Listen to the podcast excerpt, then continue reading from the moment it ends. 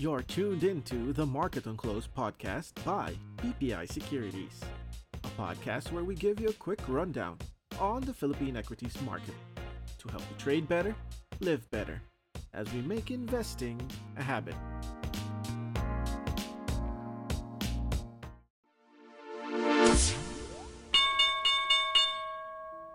A nice day and a happy weekend ahead to our subscribers. This is Rico from BPI Trade with your weekly Market on Close episode for the 29th trading week of the year. The local index closed higher for the second straight week and stayed above the 6600 level as it closed at 6647, up by over 22 points or about a third of a percent week on week. For the year, the index is now up by 1.24%. Total value of shares traded through the exchange amounted to 23.12 billion pesos, with an average daily value turnover of 4.62 billion. Excluding block transactions, though, daily turnover averaged at 3.55 billion pesos. Foreigners for the second straight week ended as net buyers, amounting to 981.3 million pesos, to bring month-to-date figure at 3.15 billion in net foreign inflows. Four of the six sub-indices closed the week in the green, led by the property and the mining and oil index, which are up by 2.53% and 0.94% respectively. In the red were the industrial and holding firms indices, which were down by 0.62% and 0.43% respectively. The local peso depreciated this week against the US dollar to close at 54.755. This after the greenback saw a minor rebound against major currencies.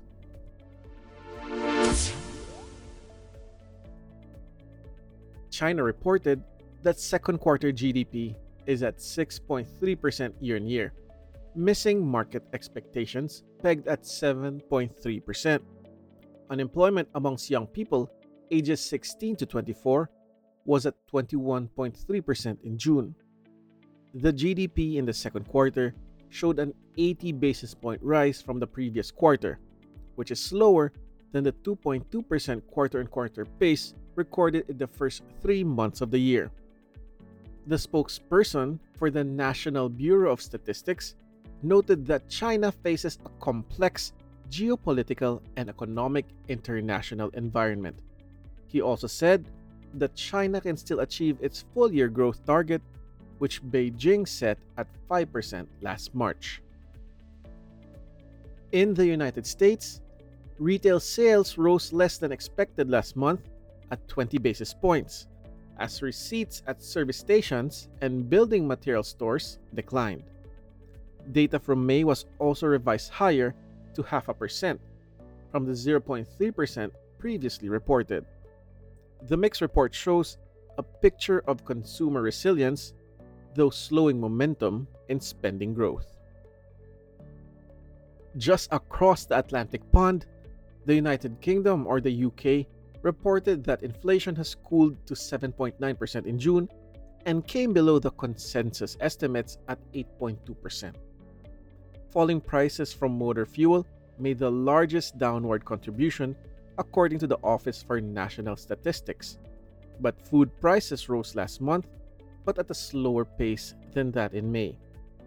Core inflation, on the other hand, remains sticky at 6.9%, but has already fallen from a 31 year high at 7.1% in May. Banco Central Governor Eli Remolona said that further monetary policy tightening is still on the table and it's premature to talk about cutting the benchmark rate.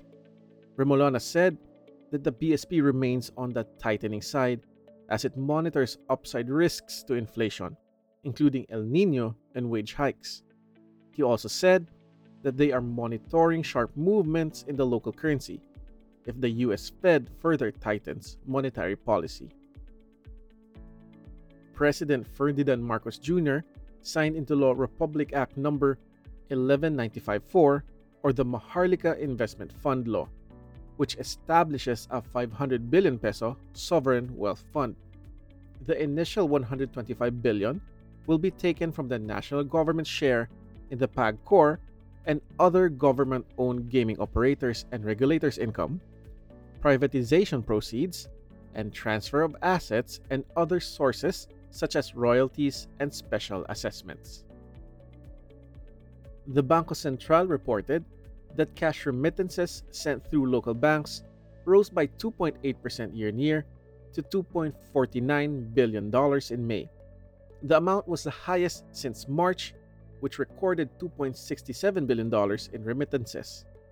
The BSP noted that the expansion in cash remittances was due to the growth in receipts from land and sea based workers, which accounted for $1.99 billion and $506 million, respectively. For the first five months of the year, cash remittances grew by 3.1% year on year to $12.98 billion. Borrowings of the national government hit 1.26 trillion pesos as of the end of May, according to the Bureau of Treasury. For the first five months of 2023, gross borrowings rose by almost 36% from the 924.4 billion pesos a year ago. Domestic debt accounted for 72.6% of total borrowings at 912.58 billion, which rose by 41.5% year on year. The Board of Investments or the BOI announced that approved investment commitments more than tripled in the first 6 months to 698 billion pesos, driven by an increase in renewable energy projects after the Philippines opened the sector to full foreign ownership. This came from a total of 155 projects approved with renewable energy projects accounting for three fourths of the portfolio. The country logged over 3 million international visitors as of July 19, on track to meet the Department of Tourism's 4.8 million target this year. Foreign visitors accounted for 2.74 million arrivals, while 259 and 277 were returning OFWs. The DOT reported that South Korea accounted for over 741,000 visitors, followed by the United States with over 550,000. Other top source countries were Australia, Japan, and Canada. The country's balance of payments position remained in a deficit last month as the government settled foreign currency debt obligations. The Banco Central reported that the BOP deficit narrowed to $606 million from the $1.6 billion gap in the same month last year. They noted that this reflected outflows arising from the government's withdrawals with the BSP to settle debt obligations and pay for its various expenditures.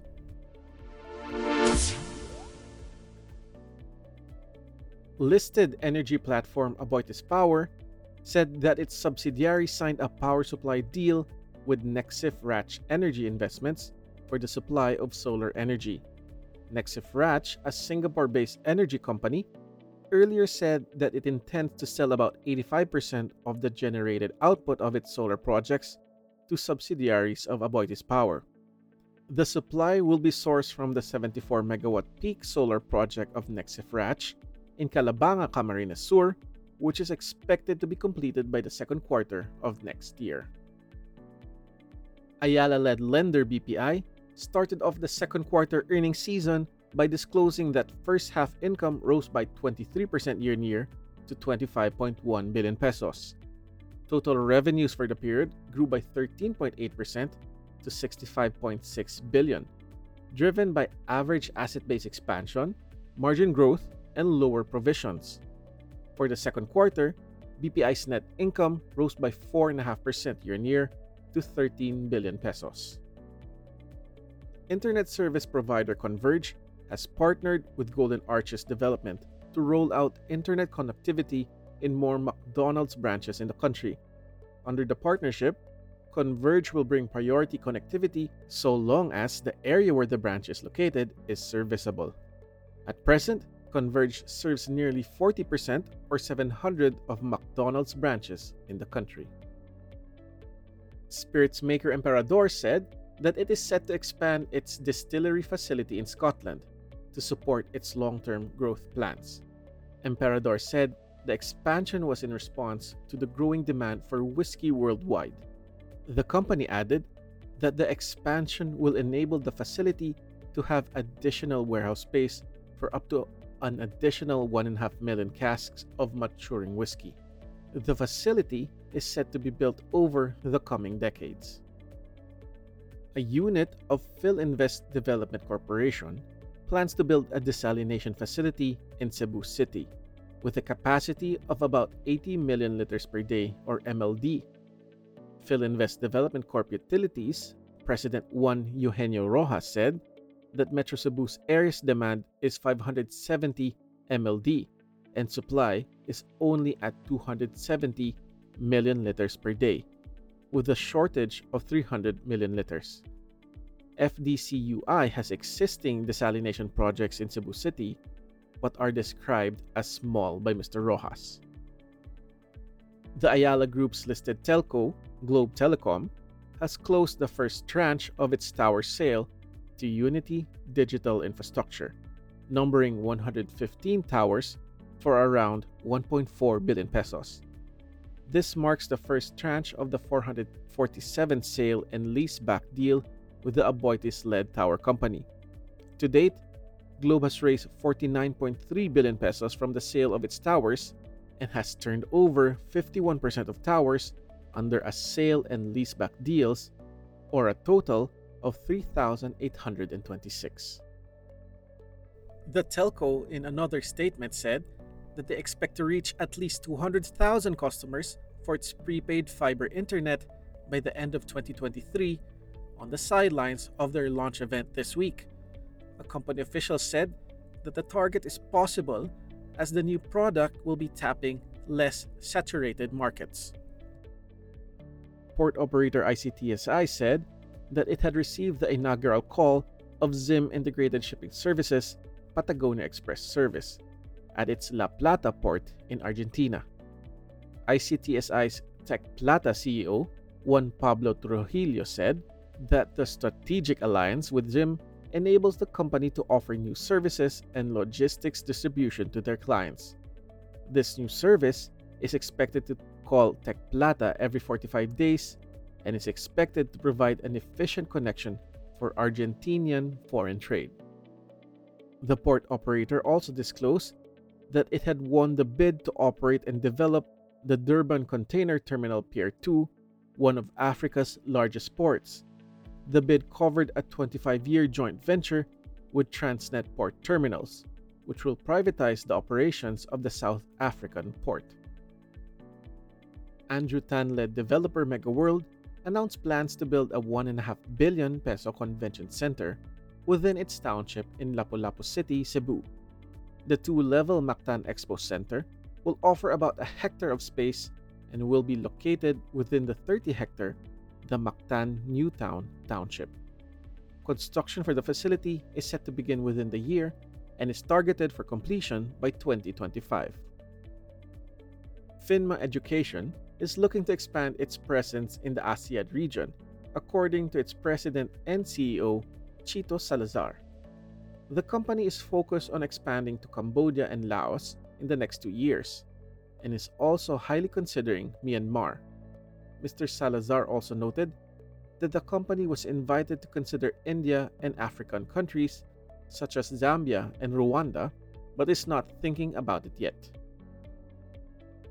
Yuchengco led lender RCBC is looking to make all its loan products available through multiple digital channels, starting with the launch of its enhanced mobile app. RCBC expects significant increase in loans dispersed digitally following the launch of several digital platforms this year, with bulk of the demand for credit expected to come from the corporate sector.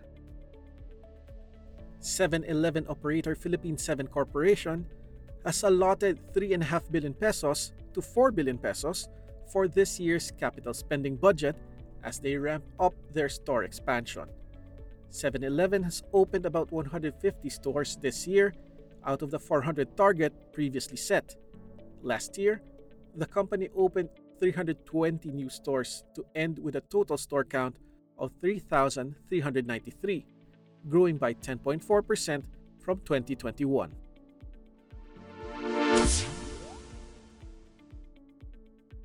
And this is your market calendar for next week. On Monday, July 24, we have cash dividend ex dates for 8990 Holdings Series B preferred shares and Oriental Petroleum and Minerals common shares. We also have the second Philippine State of the Nation address by Ferdinand Marcos Jr. On Tuesday, July 25, we have cash dividend ex dates for Century Properties Group common shares and Global Estate Resorts common shares. On Wednesday, July 26, we have the Australia's inflation rate for the second quarter. On Thursday, July 27, we have cash dividend ex dates for A. Brown Company Series A preferred shares, Ayala Corporation common shares, and Ayala Corporation Preferred B Series 1. We also have the US Fed interest rate decision, the US GDP growth rate quarter on quarter, which is the advance announcement, and the European Central Bank or the ECB interest rate decision. On July 28, Friday, we have a cash dividend ex date for the Philippine Business Bank common shares. We also have the Bank of Japan's interest rate decision and the US personal spending for June.